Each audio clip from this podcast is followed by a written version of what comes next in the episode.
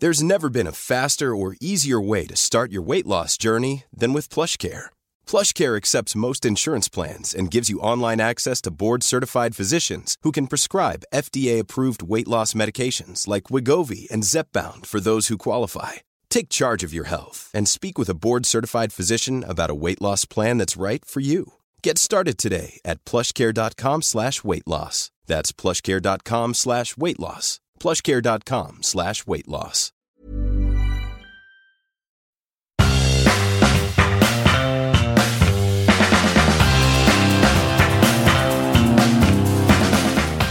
Det har blivit många rubriker genom åren, men min podd handlar inte om mig. Den handlar kort och gott om hockey.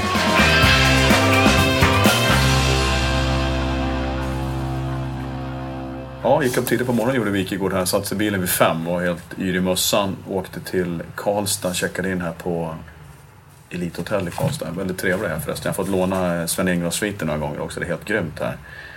Och få prata med Rickard Wallin. Vad kul! Ja, kul att få vara här. Ja. Kul att du kommer till Solstan. Inte speciellt soligt idag. Inte än, det är inte klart det är bara morgon än. Är det mycket sol i Karlstad? Eh, vi som bor här vill väl hävda det i alla fall och brukar ligga rätt så högt upp i den där solligan men eh, just nu, i gråa januari, så känns det som det inte finns någon sol så får hoppas han dyker upp igen till våren. Hela Sverige liksom verkar osol. Eh, Luleå, Luleå brukar ha mycket sol, vilket jag tycker verkar helt obegripligt, men så är det tydligen. Eh, varför vill jag träffa dig då? Det är ju grymt intressant måste jag säga. 17 säsonger på elitnivå. Eh, massor med eh, meriter. Fem säsonger utomlands, Tre Kronor, medaljer i VM och fyra SM-guld hela kör. Och vill man titta på, jag brukar säga så, Rickards eh, meriter kan man gå in på Elite Prospect och Wikipedia och så vidare. Men, eh, för det är grymt imponerande. Men jag vill gärna prata om hela din karriär och titta lite grann på hur man bryter in i, i eh, den högsta serien och sen framförallt hur man åldras med värdighet. Eh, Frågan till dig i början här bara, att, att kunna åldras med värdighet i, i den här miljön, är det viktigt? Jätteviktigt. Eh, tycker att eh, ehm, överhuvudtaget att förtjäna sina lagkamraters respekt är väl det som, som man vill göra när man är med i ett lag och eh, få, få vara en del av ett lag. Det är, det är det bästa jag vet i alla fall. Det har liksom varit hela mitt vuxna liv och egentligen så länge jag kan komma ihåg att vara, vara med i ett lag. Det, det är det som är härligt så jag, jag gör fortfarande allt jag kan för att, för att bidra till mitt lag och min grupp som de man lever tillsammans med nästan mer än sin, sin egen familj. Vi, eh, vi kommer in på massa punkter om ledarskap och sådana saker men jag tror inte alla har koll på det. hade inte jag i alla fall liksom lite grann. Var det född juniorhockeyn? Kan du inte dra en liten bakgrund? Vem, vem det är och var det kommer ifrån? Ja, vem är jag? Jag är född Stockholm eh, som, som de flesta brukar se på födelsedatum man kollar upp mig och tror att jag är från, från Stockholm. Ja, vilket, jag. jag, vilket jag ju då delvis är. Och, eh, mina föräldrar och jag bodde i Husby när vi växte upp som då var nytt. Men det är väl inget man flaggar med kanske i, i dagens eh, eller framförallt i fjolårets eh, lilla kaos som var där. Men, men jag bodde i Husby och, och vi, vi var väldigt lyckliga där. Sen eh, fick pappa jobb i Västerås eh, när jag var tre och min lillebror kom så vi flyttade till Västerås. Och där växte jag upp och fick hela min idrottsliga liksom, eh, utbildning med hockey, fotboll, tennis, lite innebandy. eh, Och, eh, ja, gick igenom eh, Västerås IKs samtliga skridskoskola, hockeyskola, pojklag ända upp till A-juniorer. Och drömde om att få, få spela i Rocklundahallen för, för Vik Hockey där när, när de var som bäst på 90-talet. Och, eh, sprang runt med mitt lilla klippkort som juniorerna fick, eh, eller pojklagen fick där. Och, och,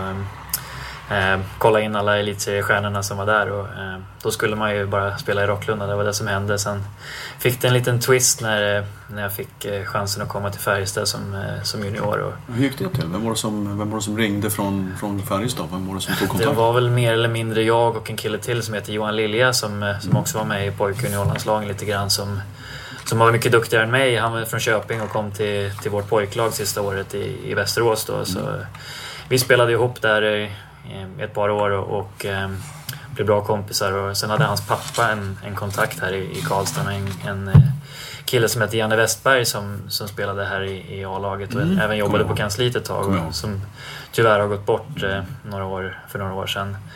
Men eh, han ringde väl egentligen och frågade om vi kunde få komma och provspela och, och eh, Harald Lyckner som var juniorcoach kollade väl upp oss lite grann. Och, eh, min uppfattning är att jag kom med lite grann på köpet för de ville ha Johan och, och eh, eh det är väl det, det bästa som har hänt min karriär och det bästa som har hänt mitt liv. Jag menar, jag, jag bor här och har min familj här och, och även mina föräldrar har flyttat hit. Så nu, numera är jag värmlänning, eh, mer än vad jag är västmanlänning. Och, och, så, så kan livet bli. Hade du på något sätt den känslan efter en stund du var här att Karlstad, ja, men här kan jag tänka mig att bo för resten av livet? Eller var det någonting som växte fram efter något år? Eller hur var det?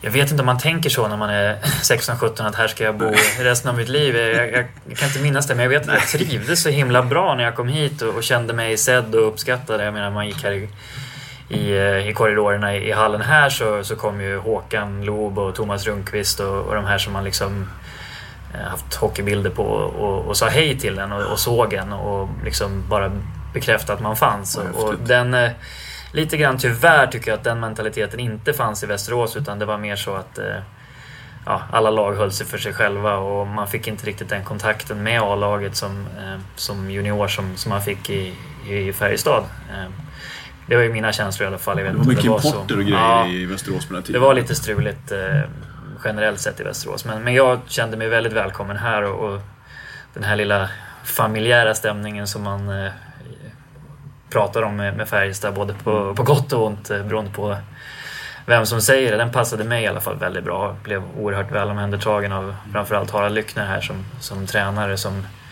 egentligen fick mig att tro på mig själv som spelare mm. eh, för första gången någonsin. Jag har alltid älskat hockey och kriget sådär men inte känt liksom att man har fått den där kanske pushen att du, fan, du är duktig, du kan fixa det här. Och det kände jag när jag kom hit. Och, eh, på det sättet så trivs man ju väldigt bra också. I, det, det var ju hockey som var mitt liv då. Uppmärksamhet. Mm. ja. Man får bekräftelse för någonting. I det här juniorlaget som spelar här, var det några fler spelare som tog sig vidare från det juniorlaget som du lirade i?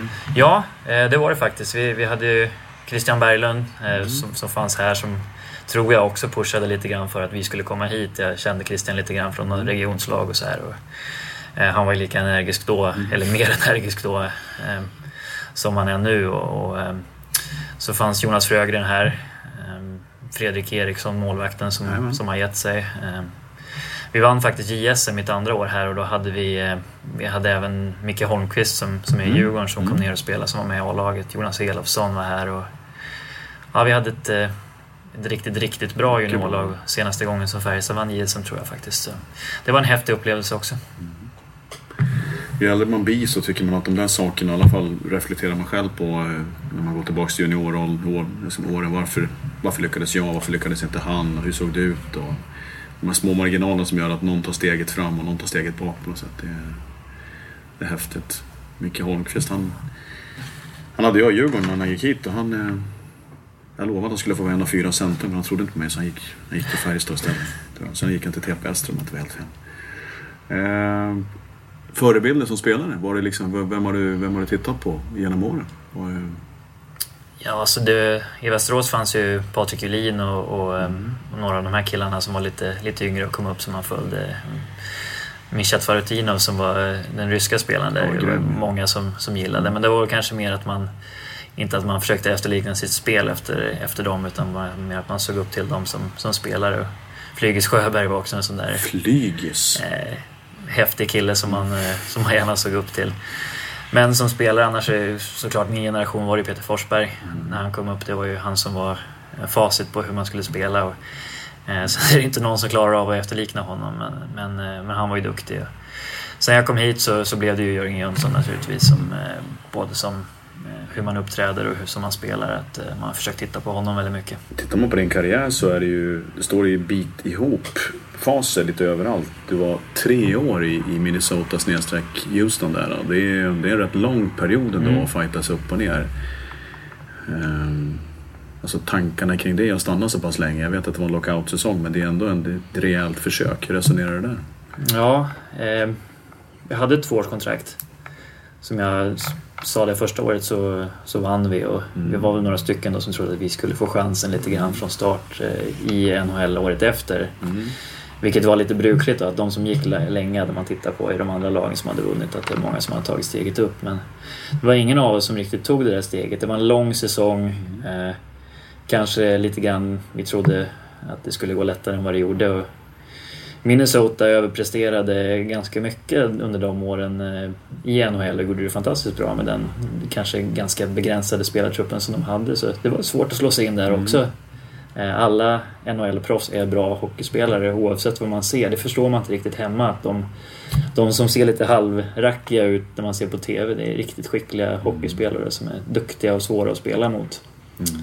Men det är många svenskar ändå, tycker jag, som på något vis ger upp efter halva säsongerna. Ja. Ni har ett gäng i Färjestad, det finns som kommer hem för man tycker att det lutar emot. Jag menar, tankar som hade ändå, du bet ihop och körde Jag bet år. ihop och körde eh, egentligen hela det året efter var ju en, en, en, en kamp där eh, med att, att, att hålla motivationen uppe. Det gick lite sämre både för laget och för mig. Men i slutet av året där så, så fick jag komma upp och då blev det en, en boost. Så det var väl egentligen min, mm.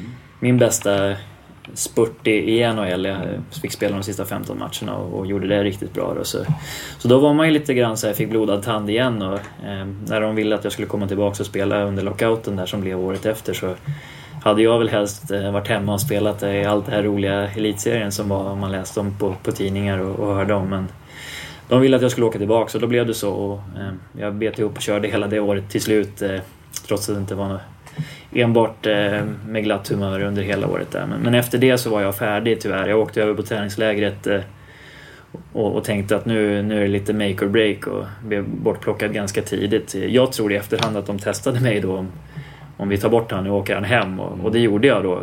Eh, och det kan jag ångra lite grann i efterhand. Men å andra sidan så var jag färdig då. Jag, och så inför den fjärde säsongen? Ja, inför den fjärde säsongen så gjorde jag träningslägret och, och när jag inte kom med då, då, då, då ringde Färjestad och, och eller jag ringde Färjestad och frågade om jag fick komma hem. Jag behövde göra en omstart och mentalt. Jag var inte redo för att åka ner en fjärde gång där och, och, och göra den resan. Men jag tror att om jag hade, eller tror, jag, jag, är nyfiken på vad som hade hänt om jag hade gjort det. Det kan jag ångra men som sagt, man gör det bästa utav de förutsättningarna man har just då. Jag, jag ville bara hem och, och spela och känna mig uppskattad. Och, och det vart en bra säsong till slut ändå. Du som är eh, så pass etablerad och har sett så många spelare och spelar med unga spelare nu också. Vad är det för, vad är för känsla av, alltså, när borde en spelare åka och ta chansen i, i Nordamerika känner man? Det, det är också jätteindividuellt. Man kan inte sätta ett eh, liksom datum på eller hur man ska ha gjort och presterat. Vad ska man ha i bagaget tycker du? Man måste antingen att man är redo att konkurrera om en NHL-plats direkt och då ska man väl helst ha gjort några landskamper och gjort bra ifrån sig i SHL och känna att man är redo att spela mm. på en högre nivå än vad SHL är. Mm. Ehm, eller att man åker över och ser det som en liten utbildning, typ eh, Niklas Kronvall som jag läste om häromdagen och ehm, vi kom över ganska i samma sväng där och, och min SHL-karriär hade ju varit lite bättre än vad Niklas hade varit när han åkte över. Men han åkte över på ett liksom, utbildningsprogram och han köpte det med hull och hår och, och, och gjorde sina år där och eh, jobbade sig upp den vägen. Det, det är det andra alternativet. Eh, och, och, det tror jag man måste vara beredd att lägga ett par år där borta då. Och, eh, känna att man, eh, man liksom verkligen lär sig att bli ett proffs eh, och, och lär sig vad klubben vill ha av en eh, där borta och inte tro att man, man kommer få någon eh, gratis chans in. Det, det, det, får man inte. Hur mycket man får löftena om det innan man skriver på. Så när du väl har skrivit på så är du en vara som alla andra. Det, det tror jag de flesta svenskar som kommer dit eh, blir lite förvånade över att de, de bossarna som är så trevliga mot en eh, innan man skriver på, de, ja, det, det är ett annat ljud i skällan när man kommer över. Mm.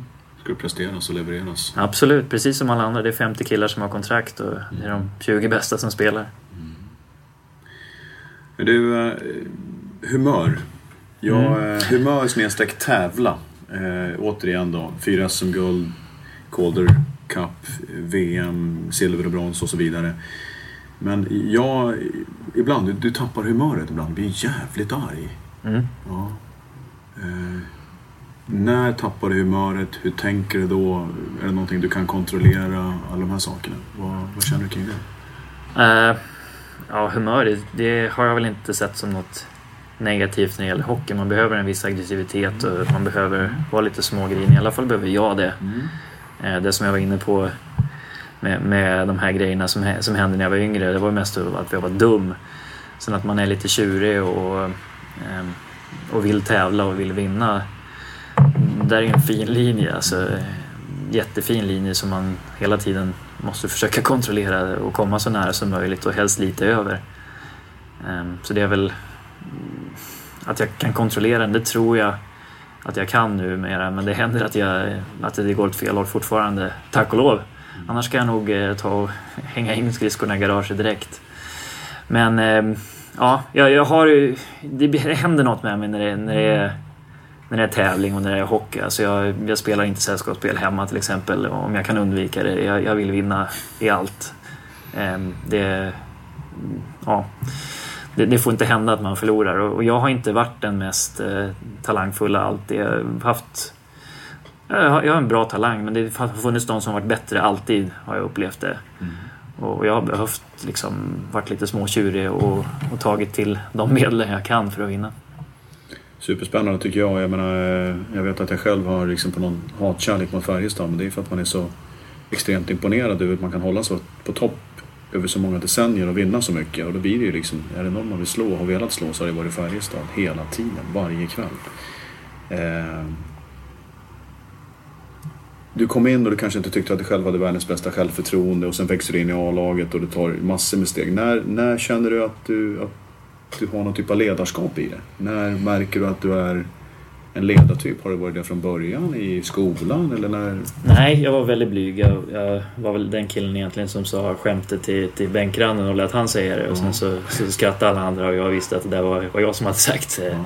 lite grann det där. Eh, en tyst kille som, som liksom försökte passa in i laget. Mm. Så såg jag nog på mig själv när jag växte upp. Och även de första åren också att jag, jag var väl ingen som tror jag tog sådär fruktansvärt mycket plats utan det var väl jag och Christian som kom upp samtidigt så var det han som, som tog plats och, och såg till att vi yngre fanns och jag hakade på där så gott jag kunde. Eh, men, men eh, jag tror att första gången som jag kände själv att jag, jag kunde påverka och vara med lite och, och dra tror jag var 2006. Eh, det, när jag kom hem från, från AHL. Mm. Vi hade ett jättebra lag och, och en kämpig säsong där med också en tränare, Leif Strömberg, som, som fick lämna under mm. säsongen. Och, vi fick det inte att funka, det var, det var jobbigt. Men, men, under den säsongen, under det slutspelet så kände jag lite grann att fan, jag tror killarna lyssnade lite grann på mig också. Mm. Varför tror du det? det? Det vet jag inte. Förmodligen så hade jag väl lärt mig lite grann längs vägen där och, och kände att jag, jag ville verkligen eh, eh, vara med och prestera och jag kände att jag hade lite grann det mandatet. Och, och ja, hur, kändes det, hur känns det när man kommer hem och man känner att man har fyllt på med erfarenheter och uppe i NHL och haft både framgång och motgång. Då lämnar man ett SM-guld och så på något vis var man borta i tre år och så plötsligt vågar man ställa sig upp och säga någonting i omklädningsrum och så märker man att folk tar rygg på en. Det måste ju ändå vara en... Ja, det, det var... Det var tacksamt alltså att känna att man, man kunde påverka på det sättet också. Eh, jag har väl alltid haft kanske en massa tankar och, och sådär om hur man mm. ska vara och, och hur man ska spela och sådär. Så det växte väl bara fram helt enkelt tror jag. Eh, sen kanske det är mer min känsla än att det verkligen var så. Men, eh, jag kände ändå att, att jag vågade ta lite mer plats i omklädningsrummet och lite mer plats i gruppen där. Och sen ja, så fick vi ett, ett jäkla bra slut på den säsongen också med, med en fantastisk vändning i, i, i säsongen som, som ledde fram till ett guld också. Efter det fick jag tyvärr inte plats att vara kvar i Färjestad utan jag var nere i Schweiz och spelade. Men vad hände då? Det förstod inte riktigt jag heller. Vad... Det, egentligen så förstår jag väl kanske inte själv heller vad som hände men jag kom ju hem då efter, efter träningslägret i NHL och fick ett ettårskontrakt där. Och, och sen eh, värvade de hem eh, Andreas Johansson eh, som var klar efter säsongen och, och många av de äldre killarna satt på, på långa kontrakt och, och dyra kontrakt. Det var fullt helt enkelt. på eh, Så det var inte så att du får inte vara kvar men vi, vi, vi kände väl egentligen att eh, dels med speltid och dels med, med eh, kontrakt där att det, det kanske inte funkar just nu då och jag är skitbesviken och, och, och lite ledsen då att jag inte fick vara kvar men, men det blev också bra att jag fick komma ner till Schweiz och ta jättemycket ansvar där nere och spela Lugano, i Lugano. Ja, det inte fel. Nej, det var det inte. Jag, jag trivdes oerhört bra och det gick bra för mig också. Och, um, där blev det också så här att de, de andra killarna förväntade sig att jag skulle vara lite grann av en ledare som, som importerna är där. Och inte minst spelmässigt så um,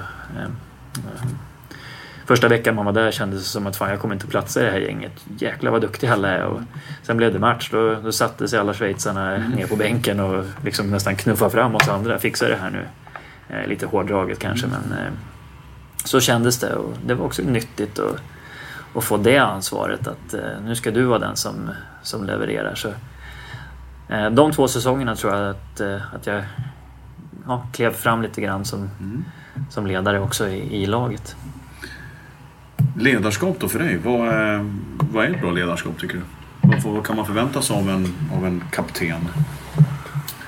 Ja, det är väl det här att liksom föregå med, med gott exempel så mycket man kan och det behöver inte vara att göra alla sakerna rätt. Eh, jag menar, det, det är mycket, många som har synpunkter på hur en kapten ska vara. Enligt dig? Enligt mig så är det någon som gör allt för att vinna mm. och, och, försöker se till så att lagkamraterna kan lita på en. Vad är att göra allt för att vinna då för dig? Ja, det är, inget, eh, det är inte svart eller vitt. Eh, men det är att försöka se till så att eh, alla gör allt för laget till att börja med. Det är en enkel sak att säga men, men det är alltid lite så små saker. Ställer du krav på dem du lirar med på något sätt? Även om du har en ja. sämre dag Rickard, kan du vara tuff, alltså skilja på person och prestation men ändå ligga på dina lagkamrater? Försöker alltid vara. Det, mm. det är också jättesvårt. Mm. Man kanske inte är så bra som man, som man tycker på det. Alla fall inte jag. Det var, det var så svårt i början. De första åren som jag var kapten så fick jag ta, ta över efter, efter Jörgen och när han var skadad ett tag och han var fortfarande kvar i laget. Så jag upplevde inte som att de, det har varit så att någon har kommit in och förväntat sig att jag ska fixa allting utan eh, liksom en, eh, en kollektiv grej fortfarande. Så mm. Det har inte varit så dramatiskt med att just kaptenen ska vara den som gör allting. Det har blivit mer på senare år tror jag att det, har blivit som ett spotlight på att, eh, att kaptenen ska skicka rätt signaler. Och jag tror inte ens jag reflekterar över vem som var kapten här de första åren när jag spelade utan um, det var väl lite mer statussymbol då, den som skötte snacket med domarna. Och det var rätt så självklart att alla var med och bidrog. Eh, så jag såg det nog inte som så dramatiskt som det, det kanske har blivit eh, spotlight på de sista åren och inte minst i samband med att jag lämnade över C1 förra året där. Och så, så var det jag kommer till det, för det tycker jag alltså, det är ingenting att snacka om Rickard. Du är en av de absolut färgstarkaste spelarna och har varit i många, många år i SHL och snedstreck elitserien. Och jag menar kapten kapten för Färjestad som är så eh, tungt. Alltså, hur gick det till när man slussade in dig till att bli kapten efter Jörgen Jönsson? Fick du det att nästa år när Jörgen slutade skulle du bli kapten? Eller hur gick den processen till? Hur såg det ut? Nej, eh, så gick det inte till utan eh, det började tror jag näst sista året Jörgen spelade så, så var han skadad. Och Tommy Samuelsson som var tränare då och nu eh, sa till mig att eh, jag funderar på att flytta över C till din tröja och låta Jörgen eh, liksom spela när han kan så att det inte mm. blir en, en belastning för, för honom eller för laget. Mm. Och, och, då var jag lite sådär, oh, oj då. Ja, ja, det är klart att det vore kul sådär. Men... Och sen så, om jag minns rätt, så, så bara snackade jag och Jörgen ihop oss om att blir det här bra för dig? Och, ja visst. Mm. Och sen körde vi. Eh, jag minns första matchen var jag skitnervös när jag hade sett på tröjan. Det, det kändes som att det var något som brände nästan där. Mm. Eh, så det var nog mer Eh, som sagt den, den statussymbolen än att de förväntade sig att jag skulle göra något annorlunda som var lite, lite svår att hantera först. Men det, det vart ganska snabbt eh, normalt ändå. Sen, sen bytte vi tillbaks eh, året efter när Jörgen var fräsch. Och sen gick han återigen sönder eh, året efter där och, och, om jag minns rätt så, så gjorde vi samma process då. Då var det ju väl tal om att Jörgen skulle sluta ett tag och jag tror han han visste inte själv om han skulle fortsätta och då, då körde vi på samma sätt ut där och eh, de kvällarna Jörgen var med så, så gjorde han sin grej precis som vanligt och, och jag gjorde min grej så det, det, blev ingen belastning för någon av oss som, som jag upplever utan eh, vi hjälptes väl, väl åt som vanligt då. Sen fanns de här eh, återigen Thomas Rodin, eh, Matte Johansson och, och, och, de killarna som Peter Nordström inte minst som som alltid sa vad de tyckte och gjorde det, det de gjorde. Så, så det blev inte så dramatiskt för, för mig i alla fall. Och sen när Jörgen la av så, så flyttade jag över till, till Toronto. Det var det jag tänkte komma Det var liksom på något sätt, det var ja. två kaptener som försvann ja, på en gång. och det, det blev väl inte eh, riktigt eh, som, som någon hade hoppats. Eh, det blev... Ja, jag var tvungen att ta den chansen kände jag. Men, men för Färjestad var det kanske inte det bästa och inte minst för, för var det tufft för Sanne Lindström som, som fick komma in och och hantera alla de förväntningarna när det försvann så otroligt mycket folk eh, som hade haft eh, stora roller i laget. Då. Men, ja, sen, sen när jag kom tillbaka så hade Sanny gjort det väldigt bra. Eh, så då vet jag inte hur de tänkte. Utan de, de, de frågade väl... Det kändes som att det var i samförstånd ändå att jag skulle få, få vara kapten när jag kom tillbaka. Och Sanny tyckte inte det var något konstigt. Så, eh, det kanske det kanske ser eller låter dramatiskt när jag pratar om det så här, men det har inte varit så. Jag har inte upplevt någon gång. Men eh, när man är då eh, kapten i ett, i ett lag som Färjestad, använder sig Tommy Samuelsson, Leffe Karlsson, tränarna av dig på något speciellt sätt? Är, är, du, är du med i dialogen om spelet? Du är ju en smart spelare, du ser ju spelet bra. Hur pass delaktig kan du vara i de sakerna nu för tiden? Eller vill vara, man ska kanske säga. Mm, jag har väldigt mycket synpunkter och eh, idéer men, men det är lite olika. Jag brukar låta tränarna liksom ta initiativ till om de vill ha mm. feedback i, i det mesta i alla fall. Sen är det olika på, på olika tränare. Tommy och jag tror jag har, vi har känt varandra väldigt länge så, så jag tror att han, han vet när, när han ska fråga mig om det är någonting speciellt. Och, som det är nu så är det väldigt mycket med, med 4 mot 5 då, som, som jag ändå känner att jag, de tar hjälp av. Sen är det mest sådana praktiska detaljer om hur vill spelarna ha det eh, i vissa vissa praktiska detaljer med resemat, eh, ja, träningstider och sånt där så, som, som man som kapten ska föra lite talan eh, för gruppen. Så. Men också att som kapten så ser du ju, jag menar även om ledarna har en bra närhet till alla spelare så ser man ju som kapten eller som assisterande kaptener någon som mår mindre bra mm. och så vidare. Jag menar, be att få uppmärksamhet. Den här spelaren borde ni prata lite mer. Hur pass, hur pass stort ansvar tycker du man ska ta där som kapten? Det ska man nog ta väldigt stort ansvar och, och jag tror att det, just den grejen kanske jag har varit lite dålig på. Där, där är ju en sån som Sanny mm. otroligt mycket bättre på att få alla att bli sedda och, och, känna. Jag har nog varit den här lite mera eh, griniga tävlingstypen som, eh, som tycker att eh, vad fan håller du på med? Nu, nu, måste du bita ihop och köra. Även om jag inte säger det. Eh, så är Sanny mer ja, en sån kaptenstyp som, som får alla att må bra och det, det har jag stor respekt för. Men ibland så, så har inte jag i alla fall orkat eh, ta i de bitarna så mycket som jag kanske hade önskat. Men, men såklart så, så ska man försöka se och ja, få alla att känna sig delaktiga i laget och, och få de nya att känna sig delaktiga. Det är också en stor del som, som kapten och, och de unga. Och på ett schysst sätt liksom bara bekräfta alla att eh, du är en stor del i den här gruppen. Mm.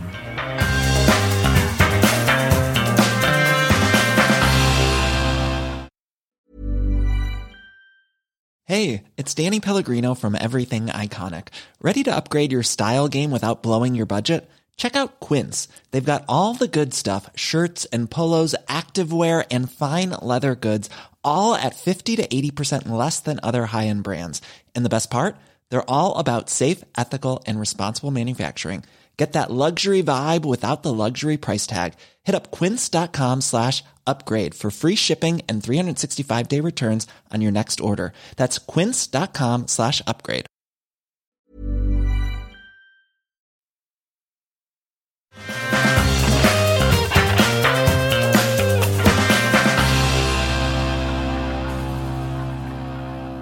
Åldras med värdighet i, i, en, i en extremt utsatt miljö som, som SHL är. Det är, ja, det är elitidrott helt enkelt. Och det går från att göra eh, 18 mål till att spela massor med powerplay till numera spela alla matcher såklart och har mycket istid fortfarande, 14-15 minuter någonting. Men liksom den processen är ju extremt spännande att prata om hur det har gått för dig. Man har en, man har eh, en aura omkring sig, ett rykte, en historia man bär på i stan och i Sverige och i hockeyvärlden i stort sett. Vad, kan du berätta lite om de där tankarna som har gått de senaste åren? Ja, alltså de senaste åren har inte riktigt varit som jag hade kanske förväntat mig. Inte minst i fjolåret där. Jag tror för två år sedan så hade jag 38 poäng tror jag i grundserien och, mm. och mm. tycker att det är en det är rätt bra. så skaplig nivå ändå för, för eh, ja, egentligen vem som helst och inte minst för mig. Mm. Eh, sen kom jag tillbaka året efter där och det var lite grann att jag måste spela bättre. Jag måste leverera mer. Och,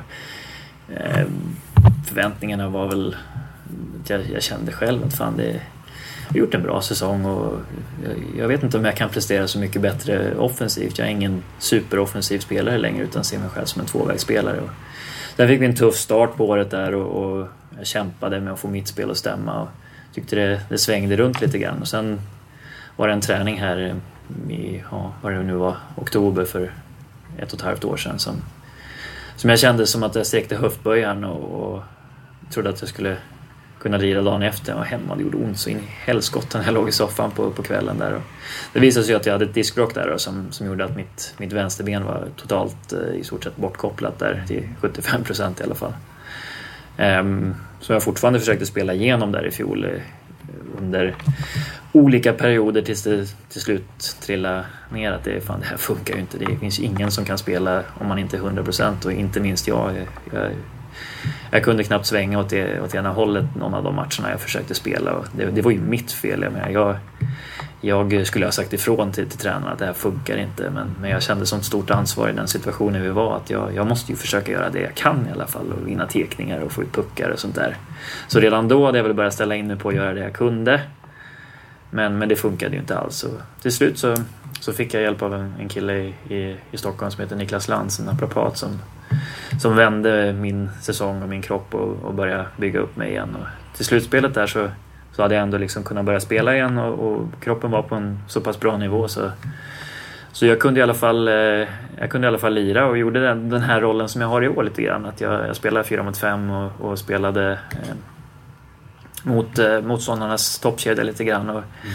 Tyckte väl att det, det är klart att det, det är rätt så härligt att bara få vara med i ett lag och kunna påverka igen. Och, och när det då blev, blev prat efter säsongen om jag skulle få vara kvar eller inte, som blev en, en stor snackis i media också, Ehm, så visste jag ju inte själv riktigt vad, vad de ville och jag tror att de kände från början att jag tror inte att, att Rickard vill att, eh, eller kan acceptera eh, och gå ner så mycket i roll som, som, eh, som det var prat om då. Men, men vi kom väl överens om att eh, det här är det som gäller från oss. Vi kan inte erbjuda dig topp två kedjor och powerplay-tid och är du beredd att, att, att, göra det här så, så är det klart att vi vill ha det i laget. Eh, I alla fall var det vad, Tommy sa till mig och när han sa det så då var det inga konstigheter för mig. Jag var jättetacksam att jag fick chansen att, fortsätta spela och fortsätta ja, vara med och, påverka och, och sen, är det en process där, inte minst mm. mentalt att äh, ja, känna att man, man fortfarande gör nytta fast man inte gör de sakerna som man gjorde förut. Och,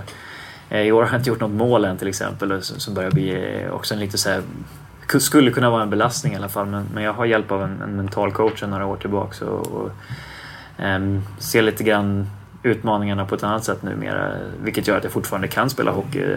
Det är väl framförallt det som gör att jag, jag kan tänka på ett annat sätt. Det, det handlar ju mycket om förväntningar antar jag, sina egna förväntningar, om lagets förväntningar på dig och, och liksom, har man rätt förväntningar så kan man ju mm. kanske slappna av i det där. Det jag kände någonstans där när jag tittar, vi tittar ju alltid och jobbar på Simor. Jag har Wallin 27 poäng, 38 poäng.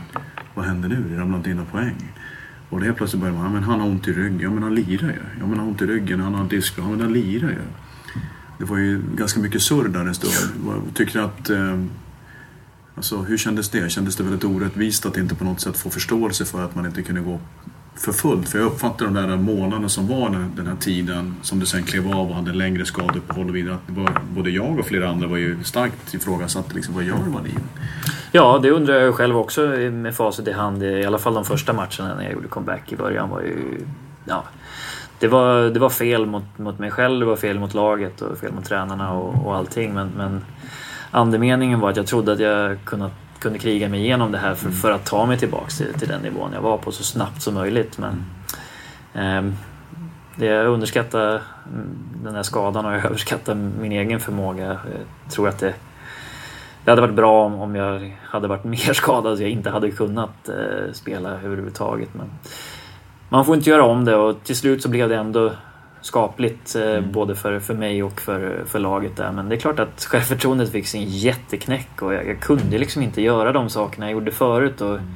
var tvungen att ta säkerhetsavstånd och, och jag, jag, visste att jag, jag kan inte lura den här backen som jag gjort i alla år. Och det där sitter med fortfarande, tyvärr. Fast jag nu kan röra mig så jobbar jag jättemycket med, med att försöka utmana mig själv nu och, och göra de här små sakerna som, som kroppen egentligen klarar av nu men, men skallen har inte riktigt fattat det än att eh, du kan ta in pucken här, du kan hålla i den, du kan mm. hålla bort backen. Man begränsar sig själv lite grann i ja, den roll man har. På precis, det, det är jättemycket det där. När, när det väl blir match så då är det mentalt igen. Liksom. Eh, vem vågar liksom göra rätt saker på rätt ställen. Det, det är väl mycket Jag tror de flesta spelarna eh, fysiskt och, och, tekniskt är ju ganska likvärdiga i SHL. Det, den stora skillnaden är hur man tänker och hur man, hur man vågar utföra sakerna ute på isen. Och det, det där har varit en, det är fortfarande en, en process, och, men det är rätt häftigt att vara med om den ändå. Ledarskapet under den här perioden, för att vara den naturliga ledaren, är säkert omgivna av Sandy och några andra, så också med informella ledare eller assisterande kaptener. Men hur kändes det, ditt eget ledarskap i den där tiden? Och du släppte iväg kaptensbindeln till Tollefsen och så vidare. Mm. Hur gick de resonemangen med dig själv och med lagledningen och så vidare? Och hur kändes det? det, det var ju tufft när jag kände att jag, jag inte presterade som, som någon ville. Mm. Och ändå liksom hålla, hålla sig positiv och, och um, dels se andra också då och försöka peppa andra innan man hade fullt upp med sig själv. Det var någonstans där också. Sen, eh, när vi tog beslutet om att jag skulle lämna bort eh, C1 var egentligen Håkan Loob som, som pushade mig till att göra det. Eh, både för min skull och för, för lagets bästa. Vi hade ett snack eh, ja, lite grann om hur, hur, fan mår du? Och, mm. eh, det känns jätteskönt när han sa det. Fan, det är bättre du tar bort, ger bort allt ansvar och sen så, så tar du hand om dig själv. Och det var i samband med det som jag tog beslutet om att åka och få hjälp utifrån med, av naprapaten där. Och, och, ja, egentligen då så, så kände jag att nu kan jag fokusera på mig själv och, och, göra det som är bäst för mig och i förlängningen så blir det bäst för, för laget också. Eh, men det där var, ja, det blev en grej också medialt som, som gjorde att det blev en belastning för laget och den, den vill jag undvika så mycket som möjligt. Det, det får inte vara något onödigt energiläckage. Det, det har aldrig varit liksom ett självändamål för mig att ha set bara för att ha det utan det, det är ju någonting som ska, man ska kunna ge någonting i den rollen också. I fjol så kunde jag inte det, absolut inte din egen punkt? Någonting, du pratade lite grann om eh, någonting som du brinner för och som du tycker är spännande. Lite personlig utveckling mm. tycker du är spännande? Ja, jag har väl eh, börjat eh, förstå att det finns lite andra saker att jobba med som man inte kanske får serverat för sig på mm. från lagledning eller från, från klubbens håll, mm. ska jag säga. Det här med mental träning och ja, fysträning. Mm.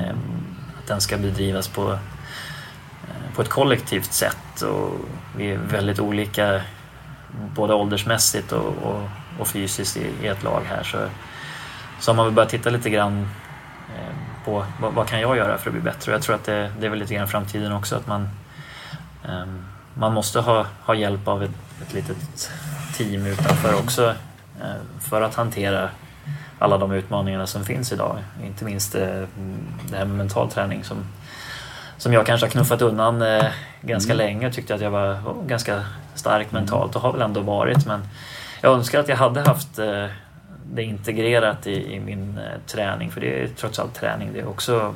Självklart. Tänka rätt och lära sig hantera, inte bara sig själv utan även eh, sina lagkamrater och, och ledare och, så här, och förstå varför saker och ting händer. Det, mm. det har varit en process för mig som jag tycker har varit oerhört spännande. Och, Hur jobbar du med det? Jag har eh, fått kontakt med en kille som heter Andy Svärd mm. som eh, hjälper en hel del målvakter till att börja med. Och, eh, och Erik Granqvist som lite grann förde oss samman och, okay. och det har varit ja, jätteintressant. Jag är superglad att jag har honom och tror inte att jag hade fortsatt spela hockey om jag inte hade träffat honom. Det var faktiskt innan allt strulet började på, för mig med, med skador och sådär. Så kanske var lite undermedvetet att jag behövde ta hjälp eh, mm. någonstans ändå har vi sagt här i efterhand. Eh. Men hur, kan, hur ser kontakten ut med är det veckodags eller via mail eller pratar med honom på telefon? Hur, hur, liksom, hur mm, coachar mm, han dig? Vi, vi pratar väl ganska mycket på telefon under mm. säsong. Sen har man lite så här eh, avstämningar emellanåt och mm. man, man, får ett sätt att ähm, ja, jobba med, med vissa förberedelser inför match och, och mm. ja, både före och efter match. Egentligen. Verktyg som du ja, har mm. lite grann verktyg som man, som man använder när man behöver dem. Då. Mm. Och, ähm, ja, lär sig att hantera sin egen, sina egna känslor, sin egen kropp och sin egen prestation och sådär. Sen är det skönt att ha ett, ett bollplank som man kan man kan ta kontakt med när, när, både när det känns bra och när det känns dåligt. För eh, prestation det är färskvara som Andy alltid tjatar om och eh, man kan inte luta sig på varken gårdagen eller, eller morgondagen. Så, eh, det, det gäller att vara här och nu. Eh, det har man väl inte riktigt varit alltid i sitt liv men jag försöker att vara det mer och mer i alla fall. Mm. Det är grymt spännande det där. Vad, om man plockar in den där biten då med karriärväxlingsbitar. Hur, hur, ser, du, hur ser livskartan ut för, för dig Rickard? Du spelar nu. Hur, hur länge vill du spela? Känner du för att spela? Och har du redan börjat planera för vad du gör efter karriären? Du är 34, 35. Då säkert, ja, hur, ser, ja. hur, ser, hur ser livskartan ut? Eh, den har väl ritats om de sista åren, de sista fyra, fem åren, mm. hur många år som helst i skallen. Jag har fått eh, förmånen att få bilda familj och två barn nu. Och, eh, de är väl det som är, de är det som är det viktiga i, i livet här. Så, just nu så funkar det jättebra att spela hockey. Jag tycker det är otroligt kul fortfarande och, och känner att jag har grejer kvar att jobba med. Eh, känner mig inte riktigt färdig än men vi får väl se. Det ska ju vara två som, som vill att det ska funka också, inte bara jag. Att, ska ha ett lag att spela för och helst att jag får fortsätta spela för Färjestad i ett par år till kanske. Mm. Eh, det är väl det som är ambitionen i alla fall. Eh, sen får vi se vad som händer där, om, om kroppen håller ihop, om, om, om de vill, om jag vill och, och allt sånt där. Och när, när, eh, när spelarkarriären är slut så har jag väl kanske alltid sett mig fortsätta jobba med hockey i någon form. Vet inte riktigt var. Om, om det är tränare vet inte om jag orkar och, gå runt och vara, vara arg hela tiden, höll på att säga med all respekt. Men orolig. lite grann så orolig mer sådär och, och jag är väl lite kontrollfreak också. Så jag är inte säker på att det hade varit det bästa för mig att kliva på direkt. Eh, ja, det finns andra, andra forum också som man kan hålla kontakten med sporten men det är väl det jag har velat. Eh.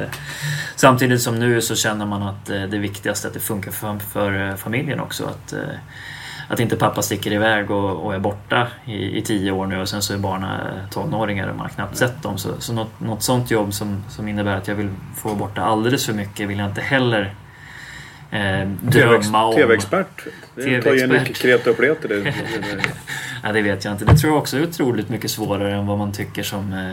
Du skulle vara bra på det. Ja, men, men jag har fått respekt för både det att man tycker att tränare verkar vara så lätt med inom situationstecken och, och, och, allt sånt där. Det tror jag är otroligt mycket tuffare nu när jag har fått lite insyn i vad, eh, vad det krävs att vara ledare ju mer man har fått se in med, som, bara som kapten och sådär och har stått i båsen någon match när jag har varit, eh, varit skadad. Så, eh, jag är inte säker på att jag, jag, är eh, färdig för att vara tränare eller ledare på många, många år så då måste jag utbilda mig rejält. Och samma med, med TV eh, man, man, man måste ha respekt för att det, det är ett stort jobb det också.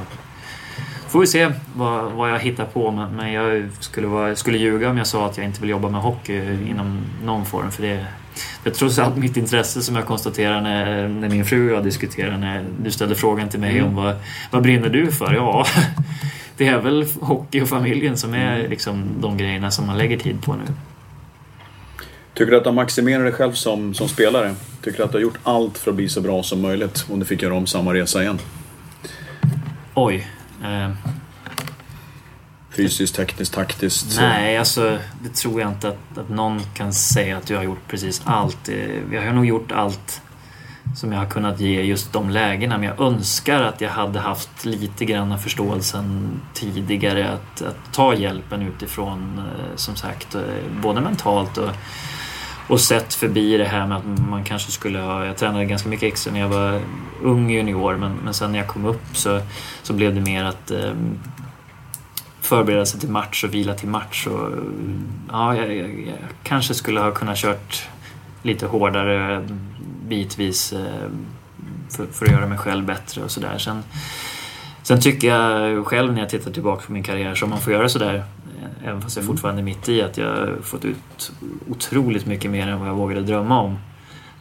Samtidigt som jag ibland känner att jag är ganska besviken på mig själv att jag inte har tagit ett steg till. Så det är lite så här mm. tudelat. Eh, SHL nu och då. Vi pratades video och jag lite grann om regler och domare och sådana grejer. Bara, vi vet att det ska gå precis här snart men lite kort, vad känner du SHL just precis nu? Vad, vad har du för magkänsla med SHL? Ja, det har hänt väldigt mycket med ligan. Eh, spelarmässigt såklart i och med att KHL finns numera och eh, många yngre som, som drar men jag tycker fortfarande att det är en otroligt tuff liga att spela i. Mm. Försöker bli mer professionell och den blir mer professionell hela tiden. sen har vi alltid den här eh, i Sverige när vi ska ta in nya grejer att vi inte riktigt gör det hela vägen kan jag tycka. Både med, ja, med, med hur ligan ska hanteras här med, med att presentera alla, alla nya grejer och, och det är allt från domare till eh, mm. ja, sådana här back-to-back som... Mm. Ja, det finns lite små detaljer som att jobba med men, men jag tycker ändå att, att man, man försöker se till, till att göra produkten bättre hela tiden. Och, och ja, vi har ändå en ganska bra liga här hemma och, och Um, bara att få komma ner till Schweiz ett år och se hur, hur den, den ligan ser ut med, med arenor och, och, nu är det ett tag sedan i och för sig va, men um, det är väldigt proffsigt där hemma, det är det. Um, men man tittar ju alltid och jämför med den bästa ligan som, som finns nu på ja, NHL är ju den bästa, men inte bara på spelmässigt utan även på att marknadsföra och profilera sig. Så, så har vi lite kvar och om vi nu kan komma en liten bit närmare så är det bra. Men, det är en tuff liga att spela i, det säger alla som kommer hit. Eh, man ska ha respekt för det. Att, Um, välutbildade spelare. Det är välutbildade spelare, det är tufft och alla tävlar och alla vill vinna. Och det är jämnt ganska jämnt mellan lagen. Mycket, mycket jämnare än vad, vad folk tror.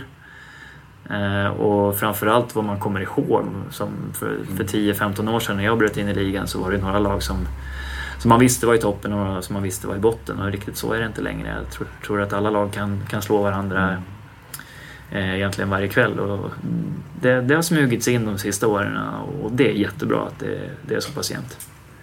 Hur, vad tycker du om mig då? Det är den löjligaste frågan men viktigaste frågan. Jag har både tyckt bra och dåligt om dig genom åren precis som du har säkert tyckt bra och dåligt om mig genom åren. Eh, jag uppskattar folk som ja, folk som brinner för hockeyn. Ibland tycker du tar det för långt och, och vill eh, synas och sticka ut men eh, det är ditt jobb. Eh, och tycka saker och det har jag full respekt för men eh, ehm, det, det, är trots allt kul att prata med någon som, som tycker så mycket om hockey som du gör. Det, det, det märks alltid och, och det, det är det viktigaste som finns när man håller på med, med någonting, tycker jag, att man älskar det man gör man bara försöker sära på person och prestation. Så är det ju. Och eh, man är ju alltid på olika sidor i idrott. Det är det som är så häftigt att man kan se samma sak. Men man kan tycka totalt olika om, om saker om, beroende på vilken färg på tröjan man har eller vilket, vilket jobb man har. Så, det, så kommer sport alltid att vara och det är svårt att acceptera fast man jobbar med det varje dag. Det som skapar dynamik. Absolut. Varför går det först ut på isen? Vad är det för grej? Eh, det började väl med jag gick tvåa ut efter Greger länge, sen ja. försvann han. Och då blev det, vem ska gå först då? Men jag gör det då. Och sen är jag lite sån där... Um, som, som Andy säger, att jag är lite för, för um, grå. Att jag, jag ska göra samma saker. Jag behöver lite trygghet. Jag behöver... Um, jag är inte sån som, som flummar runt utan jag vill att det ska vara rutiner lite grann så, så det, det, är mer att jag, jag förbereder mig på samma sätt eh, varje match och då har det blivit som att det ingår att jag, jag vill helst gå först ut. Henrik Lundqvist, ska inte han, han gå först? Det brukar vara målvakterna i Nordamerika så det fick man ju ändra på där. då blir det strul. Nej då. Eh, så viktigt är det inte utan eh, hade någon annan velat gå först så hade jag kunnat, eh, kunnat flytta mig där. Men just nu så är det ju jag som är överlägset äldst här så det är ingen som, som mm. riktigt utmanar på det sättet. Varken om att gå först ut på isen eller platser i bussen. Så det är ju tacksamt när man blir äldre i alla fall. Färjestad har en tradition av att göra en bra andra halvor, åtminstone skapas de sista fyra, fem åren här. Börja dåligt, avsluta starkt. På väg att göra samma sak i år igen och bli lite mera så noggrann i spel och lite mer försvarsinriktat. Kan Färjestad vara med och slåss om SM-guldet i år också? Jag tror och hoppas det. Mm. Det är så pass jämnt i den här serien så kan man höja sig några procent så, så har man chansen att vara med och kriga om det i alla fall. Hoppas att vi är ett bra slutspelslag i år också för det är trots allt där, det, är där allting ligger. Och mm. Kunna prestera när det är head to head, det, det är det som, som är det viktigaste. Och jag hoppas att vi har ett lag som är svårt att spela mot över tid. Det var ett nöje att få prata med dig. Tusen tack för att du tog det tid och jag är extremt imponerad att man går från, det är fortfarande en stjärna men man tar en annan roll i, i gruppen och gör ett täckeskott som satan, helt orädd. Eh, vilket gör att det blir ett föredöme på alla sätt och vis tycker jag. Eh, riktigt imponerad måste jag säga. Så. Tack så mycket. Lycka till. Tack själv.